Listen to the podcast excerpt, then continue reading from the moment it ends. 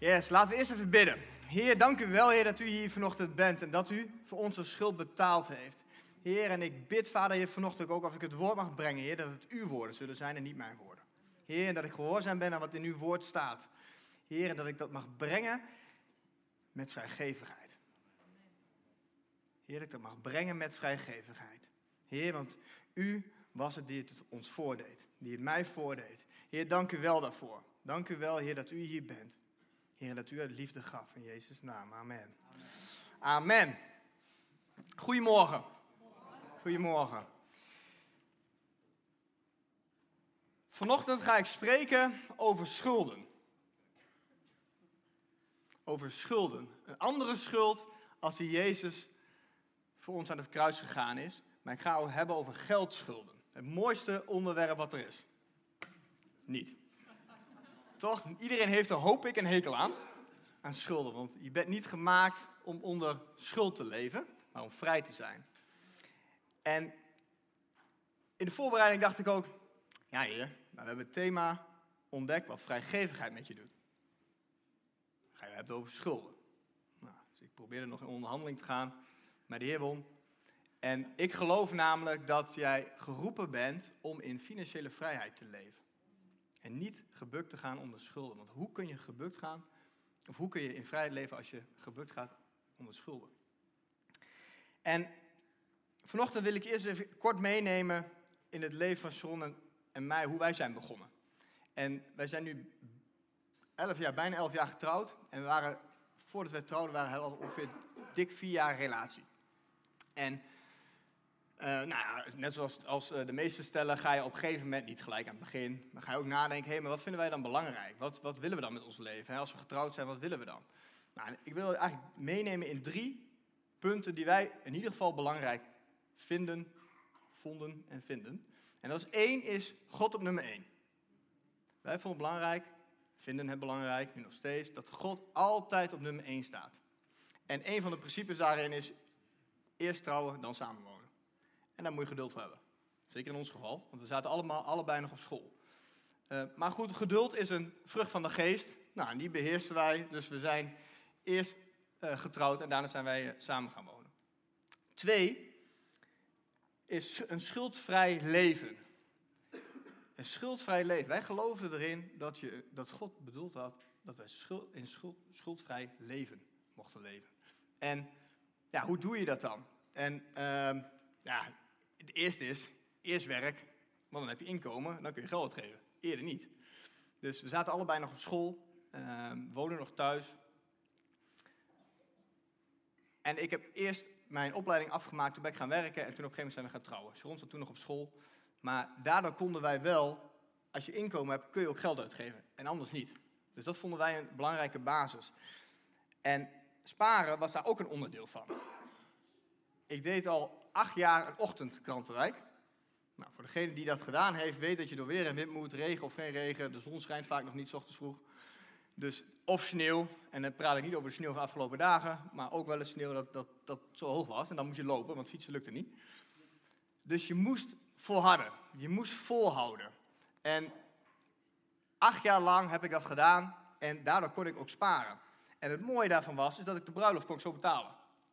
Ik kon zo de inboedel, wat we nodig hadden, kon ik zo betalen.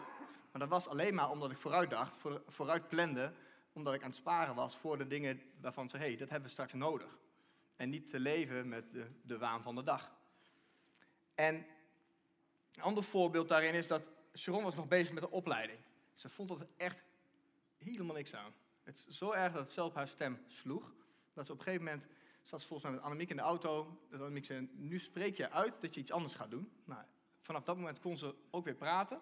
Dat is op een getuigenis op zich. En ze is een andere opleiding gaan doen. Ook dat vond ze niet heel leuk. Maar het principe wat daarin zit, is dat zij karakter toonde en het afmaakte. Want de finish was in zicht. Ze hoefde nog 1 jaar. En 1 jaar is lang, hè? 365 dagen. Maar we kozen ervoor. Wij zeiden, we willen schuldenvrij leven. Als je nu stopt, dan heb je een schuld. Als je het afmaakt, dan werd het omgezet in een gift. En wij wouden schuldvrij leven, dus dan moet je karakter tonen. En wat je vandaag de dag ziet, is dat ik zeker in mijn werk ook mensen tegenkomen. Die hebben soms 10 opleidingen gedaan, omdat ze niet weten wat ze willen. En dat is niks. Soms is het goed om te ontdekken wat je wil, maar het is ook goed om vol te houden. En karakter te tonen en om af te maken. En niet 10 opleidingen te doen en vervolgens geen opleiding hebben. Want dan heb je torenhoge schuld. En dat moet je weer af gaan lossen. En het derde punt is dat wij, op het moment dat wij kinderen zouden krijgen, en dat is gelukt, we hebben er 2, dan vonden we het belangrijk dat Sharon thuis voor de kinderen zou kunnen zijn. En, en hoe doe je dat dan? He, want het is een maatschappij van 2 verdieners. Ik bedoel, en ik begon net, hè? Ik bedoel, het is niet waar ik nu sta, maar het is waar ik 11 jaar geleden stond. En dan begin je ook gewoon met een basissalaris. Maar goed, wij maakten heel bewust, want dat was een droom en dat was een keuze die wij maakten. Dat is geen goed of fout, of je je wel of niet naar de opvang doet, maar wij kozen voor om onze kinderen zelf op te voeden. En wij leefden op dat moment ook van 1 salaris. We gaven het eerste 10%, het eerste deel, gaven wij terug aan God. En we konden met 90% rondkomen en ook nog een beetje sparen. Het heeft allemaal te maken met keuzes maken. Het heeft te maken met bewuste keuze maken. En dat is ook een algemene stap die je moet zetten als je wil komen in financiële vrijheid. Het heeft te maken met keuzes maken. Als je geen keuzes maakt, laat je leiden door de waan van de dag. En dan leid je zelf niet. Dus het is belangrijk, de algemene onthoud die ook vandaag, is dat je zelf keuzes maakt. En waar ik vandaag dus over wil hebben, is dat we van schulden naar leven in financiële vrijheid. En dan ga ik kijken van, oké, wat zijn dan schulden? Wat doet dat met je? En hoe kom je daar? He, want schulden, ja, dat is niet leuk. Maar het belangrijkste is van, hoe kom je daar? En daar wil ik ook langs bij stilstaan. Maar als we eerst gaan kijken, wat zijn schulden en wat doet dat met je? En dan praat ik echt even vandaag alleen over geldschulden. Echt alleen over geldschulden. En onthoud dit, alles wat ik zeg, zeg ik uit liefde. Om je te helpen naar die financiële vrijheid. Het is geen vingertje, dus het is niet van je moet of nee, het is echt uit liefde. Net wat Jezus voor jou deed, voor mij deed, is dat ik het ook uit liefde vertel voor jou. Want ik geloof echt dat ieder die hier zit, ik geloof dat je in financiële vrijheid kunt leven. Amen? Dus je kijkt naar geldschulden. Geldschulden zijn een openstaand bedrag wat je iemand schuldig bent. Wat je van iemand geleend hebt, wat je nog moet betalen. Dus een achterstallig geld. Hè, wat je nog terug moet betalen. En als je kijkt wat de Nibud zegt, die zegt 42% van de Nederlanders staat, moet ik goed zeggen, 42% van de huishoudens, heeft afgelopen jaar te maken met 1 of meer betalingsproblemen. Dat is bijna de helft van alle Nederlanders. En volgens mij hebben we er 18 miljoen, maar goed, dan ga je de huishoudens, zijn er iets minder. Maar dat is bijna de helft, heeft daar mee te maken. En 14%, dus 2,5 miljoen van de Nederlanders, staat maandelijks of altijd in het rood. 2,5 miljoen Nederlanders staat maandelijks of altijd in het rood. Ik vind het niet heel gek, als je kijkt hoe wij vandaag de dag worden gestimuleerd. Want bij alles is het, koop nu, betaal in 2030. Het product is al lang kapot, maar ja, ik ben nog steeds aan het betalen voor het product wat het niet meer doet. Of achteraf betalen. Je kent het wel. Die busjes die hele dagen langskomen met kleding. Stoppen. Of hopelijk doorrijden. Nee, gek. Maar dat is bij iedereen. Weet je, natuurlijk is het de uitkomst. Dat is makkelijker. Je kunt makkelijk terugsturen. Maar het is ook super gevaarlijk. Want achteraf betalen. Of gespreid betalen. Of lenen voor je auto. Hè, ik zeg altijd, je betaalt meer dan de auto zelf. Dat is wel 1. En als je ik moet die groter hebben, dan ga ik verlenen. Ja, als je de drempel overrijdt, is het al €10.000 minder waard. Dus het is sowieso geen investering waar je geld mee verdient. Dus je bent er alleen maar kwijt. Of als je kijkt naar wat ook gebeurt bij studenten, ga maximaal lenen, joh. Kun je lekker feesten, lekker stappen, lekker de stad in. Alleen wat ze niet beseffen, ja, wat ze denken. Als ik straks een baan heb, joh, heb ik het zo terugbetaald. Totdat je vaste last hebt. Dus, maar ja, we worden wel gestimuleerd om gewoon maximaal te lenen. Dus dat is wat er nu gebeurt. Hè. Koop nu en betaal later. Iedereen kent het wel. Nou, dat mag vandaag ook. Als je straks weggaat, dan mag je dan betalen. Dus bij de deur staat dan iemand. Dit is voor Annemiek, nee. Maar als je de Als je de hele dag, dat geintje maakte ik straks niet trouwens. Maar als je de hele tijd blijft zitten, dan krijg je korting, oké? Okay? Nee, dat is gekheid. Maar,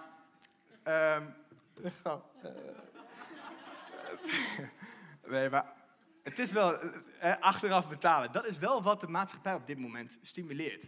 Stimuleren, achteraf betalen. En wat gebeurt er dan?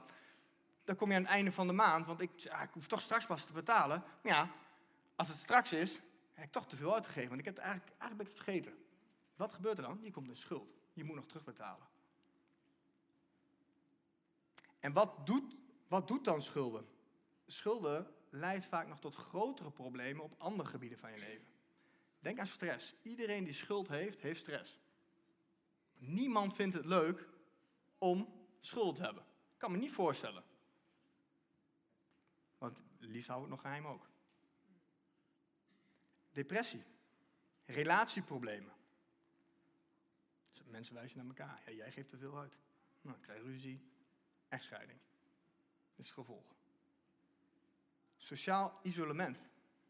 Dat betekent dat je dus eigenlijk nergens meer, je kunt niet meer onder de mensen komen, want ik heb geen geld. Dus ik kan niet naar een verjaardag, ik kan niet naar een feestje, ik kan niet wat lekkers in de stad drinken of wat dan ook. Dat kan niet meer, omdat ik geen geld heb. Dus ik blijf maar thuis. En iedereen die gaat me naar de verjaardag, maar ik heb geen cadeautje. Dan hoef je heus niet op elke verjaardag cadeau te geven. Maar het gaat erom dat je wordt geïsoleerd. En ziekte. Dus het is voor de werkgever ook nog niet eens goed, als je schulden hebt. Maar wat je ziet, is dat dus schulden... En kijk, gaan we zo alleen nog kijken wat de Bijbel erover zegt. Maar schulden is voor niemand leuk. En ik geloof dat vandaag de eerste stappen kunnen gezet worden naar een financiële vrijheid. En als je kijkt wat de Bijbel over zegt, dan wil ik eerst kijken wat Genesis daarover zegt. Want kijken hoe God ons geschapen heeft. En dat staat in Genesis 1, vers 27 tot 28. En daar staat, God schiep de mens als zijn evenbeeld. Als zijn evenbeeld van God schiep hij hem. 2 keer zegt hij dat wij geschapen zijn naar zijn evenbeeld. Niet 1 keer, dus... Ik zeg, waarom heeft hij dit nou weer gezegd? Maar waarschijnlijk om het zo duidelijk te maken dat wij geschapen zijn naar Gods beeld. Naar wie God is. Mannelijk en vrouwelijk schiep hij de mensen. Hij zegende hen en zei tegen hen, wees vruchtbaar en talrijk, bevolk de aarde en breng haar onder je gezag. Heers over de vissen van de zee, over de vogels van de hemel en over alle dieren die op aarde rondkruipen.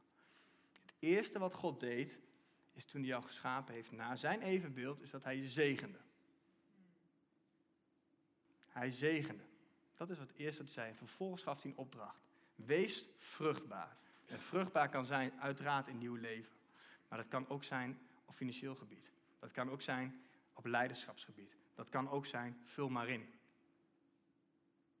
En word talrijk. En talrijk is... Het veel, dat is een rijk getal, is meer, is in veelheid, is een overvloed. Dus dat is ook hoe God ons geschapen heeft. En ga heersen, zegt hij. En ga heersen.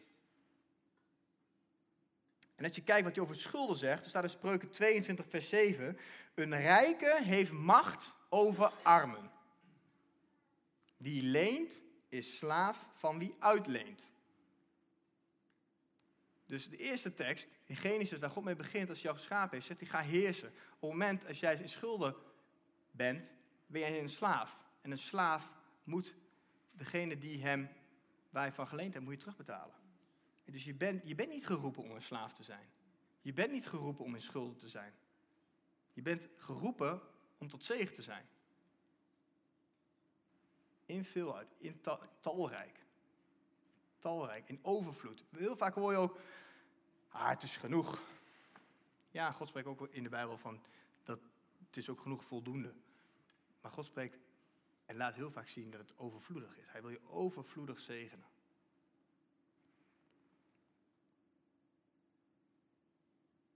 En als je in schulden leeft, dan word je een slaaf van wie je geld geleend hebt. En wat er dan gebeurt, is je geeft je keuzevrijheid op aan een ander.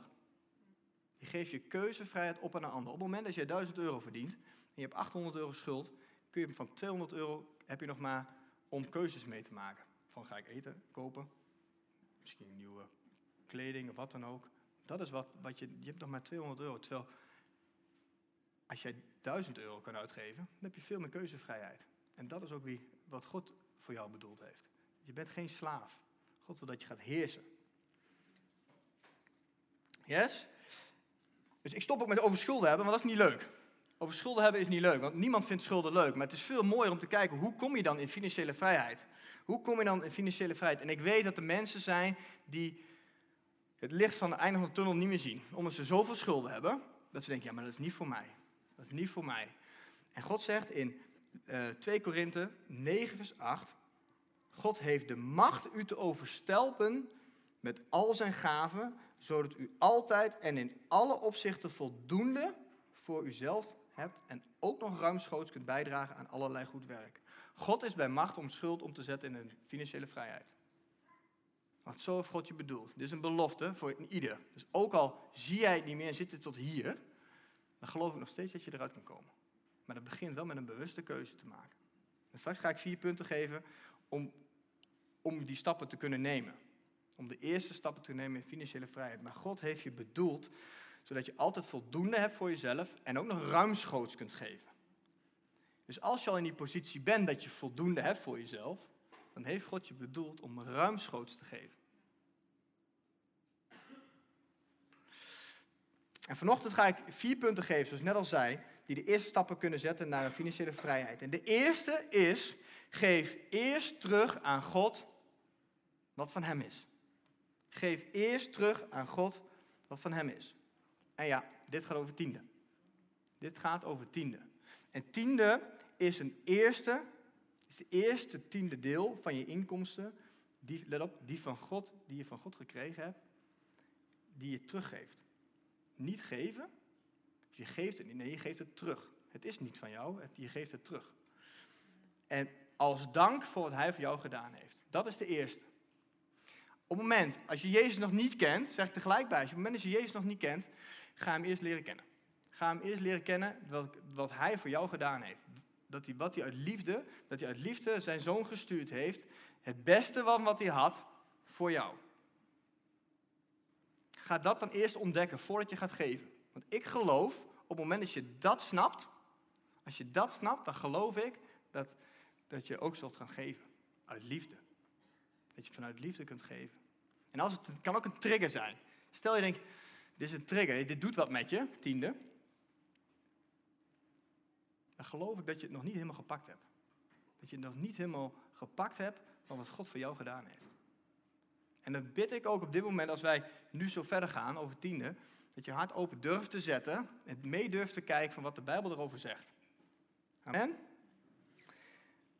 Want als je kijkt, spreekt God zowel in het Oude als in het Nieuwe Testament, spreekt hij over tiende. Jezus zelf sprak over tiende. En ik wil 2 teksten lezen, Malachi 3, vers 6 tot 10 en later in Marcus. Maar om te beginnen, in Malachi 3, vers 6 tot 10, misschien wel de bekendste. Ik, de Heer, ben niet veranderd en jullie gedragen je nog altijd als nakomelingen van Jacob. Jullie voorouders hielden zich al niet aan mijn geboden en ook jullie doen dat niet. Keer naar mij terug, zegt de Heer van de hemelse machten. Dan zal ik naar jullie terugkeren. En jullie zeggen, hoezo moeten we terugkeren? Vinden jullie dat een mens God mag bestelen? Zegt God. Toch bestelen jullie mij en zeggen dan, hoezo bestelen we u? Door de tienden en andere heffingen achter te houden.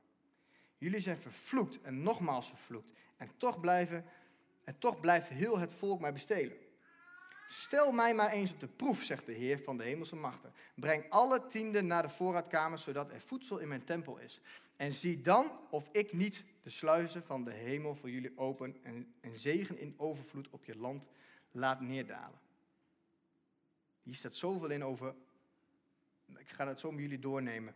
En voordat ik de volgende tekst wil pakken in Marcus, in het Nieuwe Testament, wil ik even wat context creëren, is dat Jezus gaat de confrontatie aan met de fariseeërs. En dat gebeurt natuurlijk veel vaker, want de fariseeërs proberen Jezus uit te dagen, proberen ze uit de tent te lokken.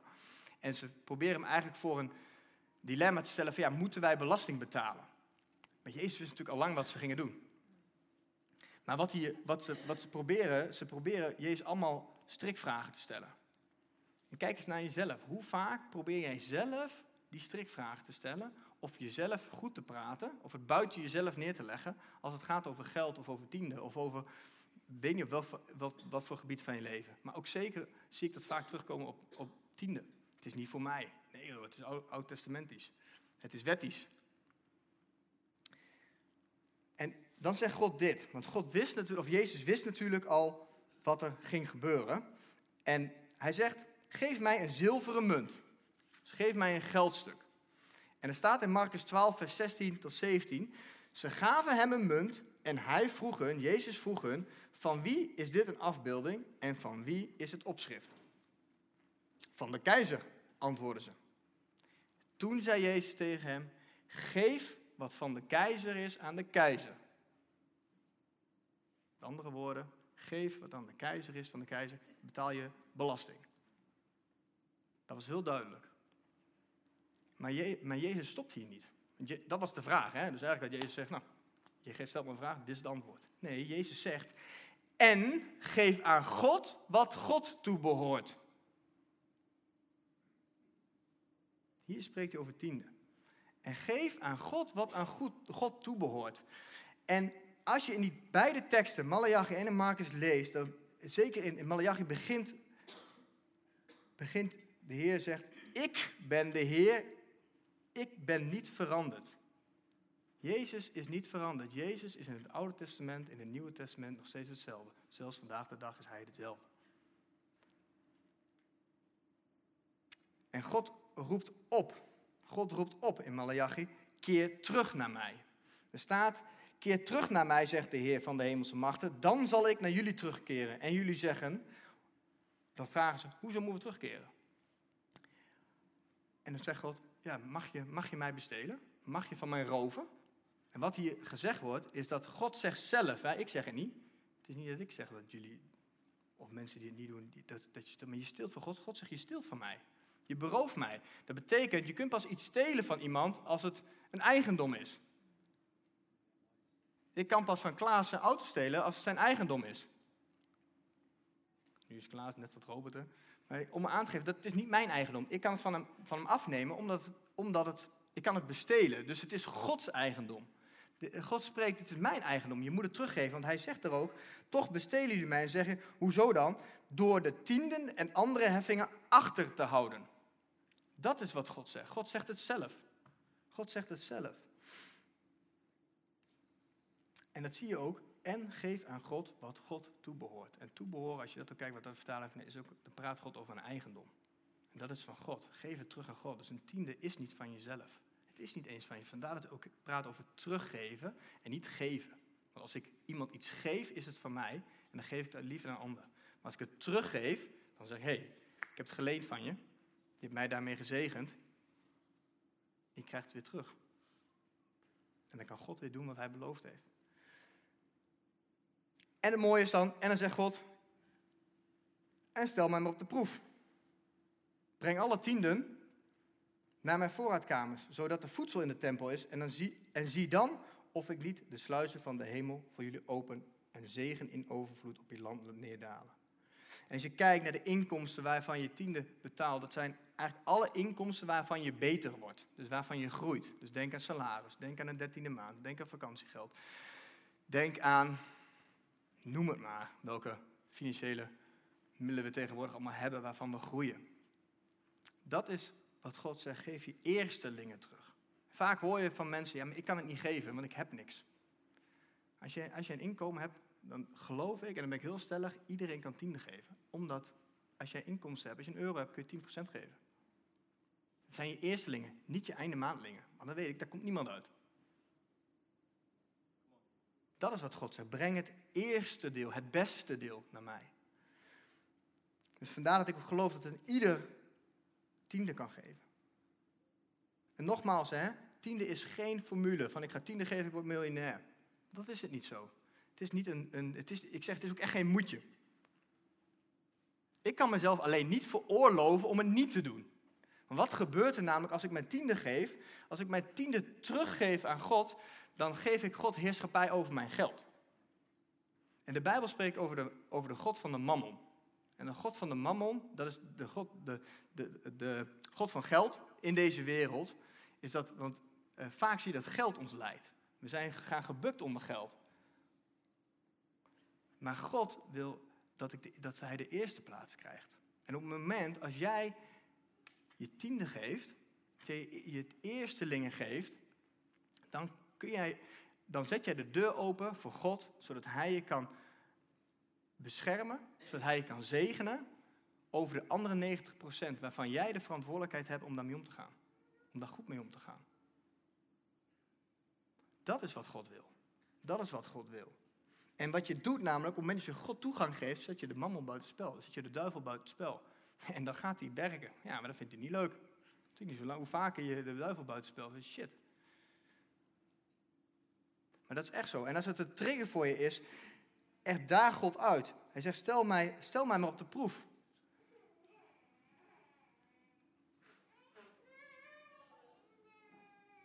Dus het is belangrijk, want dat je God de heerschappij geeft. Dat je God de eerste plek geeft in je leven. Ook op het gebied van geld. Want dan kan hij je zegenen. Dan kan hij doen wat hij beloofd heeft in zijn woord. En ik geloof namelijk, als alle christenen God teruggeven wat van hem is, dan had de kerk er heel anders bij gezeten. Dan had de wereld er heel anders uitgezien. Dan geloof ik dat de impact, want met geld kun je impact maken. Geld is niet vies, hè? Geld is niet vies. We willen er vaak niet over praten, maar geld is niet vies. Geld is een hartstikke mooi middel. Je kunt ermee vermenigvuldigen. Ja, je kunt er ook verkeerde dingen mee doen. Maar dat is de keuze die jij hebt met je geld. En de verantwoordelijkheid die jij hebt, wat jij met die 90% kunt doen. Maar ik geloof oprecht dat als wij teruggeven wat God toebehoort, dat wij veel meer impact kunnen maken in deze wereld. Er waren veel meer fulltimers geweest in de diverse kerken, die fulltime volledig met het werk van God bezig kunnen zijn. En 2, dus de eerste is, geef terug wat God toebehoort. 2 is, maak een budget, een plan. Heel praktisch. Als je geen plan of budget hebt, loop je het risico meer uit te geven dan dat er binnenkomt. Als je niet weet waar je naartoe wilt, als je geen doel hebt, ja, hoe kun je dan je geld op een goede manier uitgeven? Inzetten. En mijn dochter, die kwam op een gegeven moment thuis en zegt, eerst wat moet, dan wat mag. Dat leert ze op school. Nou, dat heeft waarschijnlijk met opruimen te maken. Eerst opruimen en dan wat nieuws pakken. Of eerst je fruit opeten, dan mag je naar buiten. En dacht ik, ja, dat is maar zo is het ook met geld. Eerst wat moet, dan wat mag. Je gaat eerst kijken van, hé, wat zijn mijn rekeningen? Die ga ik betalen. Wat zijn je vaste lasten? 2, je schulden aflossen. Wat zijn mijn schulden? Hoe kan ik die aflossen? 3, sparen. En sparen is vooruitdenken. Ik zei het aan het begin al, hoe Sharon en ik dat gedaan hebben. Je zet dingen apart van als die wasmachine kapot gaat na 6 jaar. Als je gelukkig misschien 10 jaar. Maar dan kun je hem betalen. Dan kun je een nieuwe halen. Maar dat is vooruitdenken. Dat is niet in de waan van de dag leven. Hè? Het is dat jij gaat beheren over je geld. Dat jij gaat leiden. En niet je geld laat leiden over jou. En luxe dingen. Punt 4 is, de luxe dingen is, denk bijvoorbeeld uit eten gaan. Of die extra hobby. Elke week naar de kapper. 30 paar schoenen. Is dat maar mooi? Maar die 30 paar schoenen, daar geloof ik niet zo in. Want ik bedoel, je kunt maar 1 tegelijk dragen, hoor. En ik zeg niet dat je niet mag genieten, hè? Maar op het moment als je daar nog niet bent, als je nog niet in de financiële vrijheid leeft, moet je jezelf afvragen, elke keer opnieuw, heb ik het echt nodig? Heb ik het echt nodig? Nee, maar ik heb zo hard gewerkt, dus ik heb het nodig. Ja, dat gaat niet op. Ja, nee, ik moet echt uit eten, want ik heb 60 uur gewerkt deze week. Ik moet echt uit eten. Als je daar nog niet bent, als je niet in die financiële vrijheid bent, je kunt ook gewoon... weet ik veel, droge bonen eten. Leef je ook, hoor. Dus je hebt het niet nodig. Alleen wij, vanuit ons binnenste, ja, dat hebben we nodig. Ja, dat is wat anders. Maar heb je het nodig? Dus dat is ook het volgende. Geef niet meer uit dan dat er binnenkomt. 14% van de Nederlanders staat elke maand rood, of in ieder geval 1 keer. Dus dan geven ze meer uit dan dat er binnenkomt. Klinkt heel simpel, hè? Ja, nee, logisch toch? Maar vergis je niet, achteraf betalen, wat doe je? Je geeft iets uit. Nou ja, je haalt iets binnen, je hebt nog niet betaald. Vervolgens leef je gewoon verder die maand. En denk je aan het einde van... te veel uitgegeven. Nou, ik heb er niet meer aan gedacht dat we die rekening ook nog moeten betalen. Wat gebeurt er dan? Dan kom je in schulden. Dus achteraf betalen is een hele gevaarlijk. Ik ben meer voorstander van nu uitgeven. Ik liep met Sharon van de week nog in de stad. Ik zei, eigenlijk ben ik te veel. Ik loop gewoon de stad in, ik betaal het en dan weet ik ook waar ik kwijt ben. En niet dat we achteraan nog denken, moet van de spaar, als je die hebt. Want dan ga je geeft je keuzevrijheid uit je hand. Dat is wat er gebeurt. He, dat je vaak zegt, ja, een maand is te lang, of nou, dat soort flauwekul. Nee, het heeft te maken met de keuzes die jij maakt. Toen Sharon en ik op één salaris leefden, deden we ook heel bewust dingen, wel of niet. We gingen niet uit eten. We betaalden daar ga ik zelf wel de mist in. We gaven altijd terug aan God. Altijd eerst de 10% gaven we terug. En we konden ook nog een klein beetje sparen. Maar dat was een keuze die we maakten. Dat is een keuze. En God zorgde voor ons. En als je het hebt over geef niet meer uit dan dat er binnenkomt, dan praat je over zelfbeheersing. En zelfbeheersing is een vrucht van de geest. En zelfbeheersing is een sleutel tot leven in financiële vrijheid. En de laatste, ik zit al over de tijd heen, zie ik. De laatste is een hele belangrijke, spreek erover. Spreek erover. Als Jezus, als God in de Bijbel, nou wel zeker 2100 keer erover spreekt, meer dan over de liefde zelfs, staat er. Waarom zullen wij dan stilhouden? Waarom zullen wij ons daarvoor schamen? Waarom zullen we er niet over spreken? Waarom zullen we doen dat het vies is? Waarom mogen we in de kerk niet spreken over geld? Waarom mag dat niet? Omdat we het vaak verkeerd inzetten. En daardoor lijkt het vies, daardoor lijkt het verkeerd. Alleen de vraag is, wie geef jij de eerste plaats? Beheer jij je geld of laat jij je heersen door het geld? En wat je vaak nou wel ziet is, ja, we kunnen wel een coach vragen om met sporten. Of muziekles, om gitaar te leren spelen. Ja, is ook makkelijk, dat weet ik, maar nou ja, ik niet, maar... Ik kan niet gitaar spelen, maar dat is allemaal makkelijk. Dat mag allemaal. Maar we mogen niet iemand vragen die ons helpt bij onze financiën. Ik denk juist op dat gebied, als wij impact willen maken, als God wil je zegenen, hè, uit liefde, dan is het nodig dat wij in financiële vrijheid komen. Dus ga kijken, als jij in een connect zit, vraag je connectleider als jij hulp nodig hebt, help mij. Ik heb hulp nodig. Ik zie het niet, ik heb geen overzicht. Of kijk eens in je omgeving, wie ken je? Die zie je, daar zie ik dat hij goed om kan gaan met geld. Vraag diegene eens, help mij eens. Wil je me helpen? Stap over die schaamte heen. Laat je helpen. Laat je helpen. Dat is ook wat ik aan het begin zei. Hè. Het is vandaag niet, zeker niet het vingertje. Want ik bid echt en ik geloof echt. En ik gun het iedereen. Dat je komt in die financiële vrijheid. Dat je niet gebukt gaat, want je bent niet gemaakt om slaaf te zijn. Je bent gemaakt om te heersen. Je bent gemaakt om te vermenigvuldigen. En als dat nog niet in je leven zichtbaar is, dan wil ik gewoon vragen, laten we met z'n allen even gaan staan. Als dat nog niet in je leven zichtbaar is, als je nog niet in die financiële vrijheid leeft, dan bid ik vanochtend echt over je uit, dat je de eerste stappen kunt gaan zetten. Dat je keuzes gaat maken, dat je de juiste keuzes gaat maken. En daar God uit. Daar God uit. Misschien zeg je wel, Rian, je hebt mooi praten over die tiende.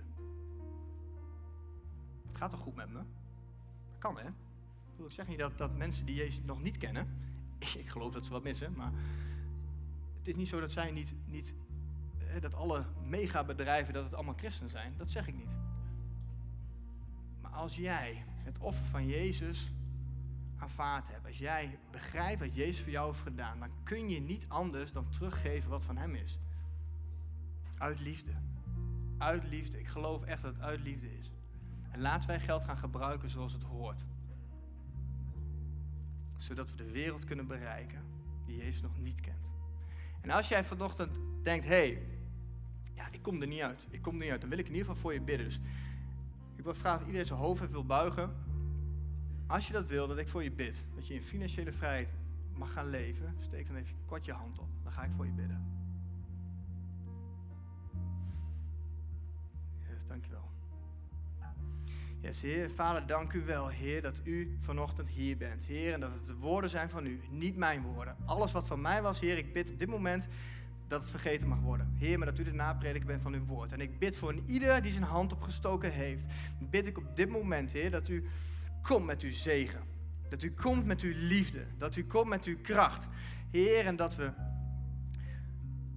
Oh Heer, dat u ons overvloedig zult zegenen met uw liefde, zodat wij niets anders kunnen, Vader, Heer, dan teruggeven wat u toebehoort, wat niet ons eigendom is. Heer, en dat we gehoorzaam kunnen zijn, gehoorzaam durven zijn, dat we op u vertrouwen. Heer, en ik bid voor een ieder dat ze u zullen ervaren en dat u uw harten bewerkt op dit moment. Op dit moment. En ik wil ze zegenen in de naam van de Vader, de Zoon en de Heilige Geest. Heer, en u wilt altijd meer zegenen dan wij kunnen denken, of bidden of beseffen. In Jezus' naam. Amen.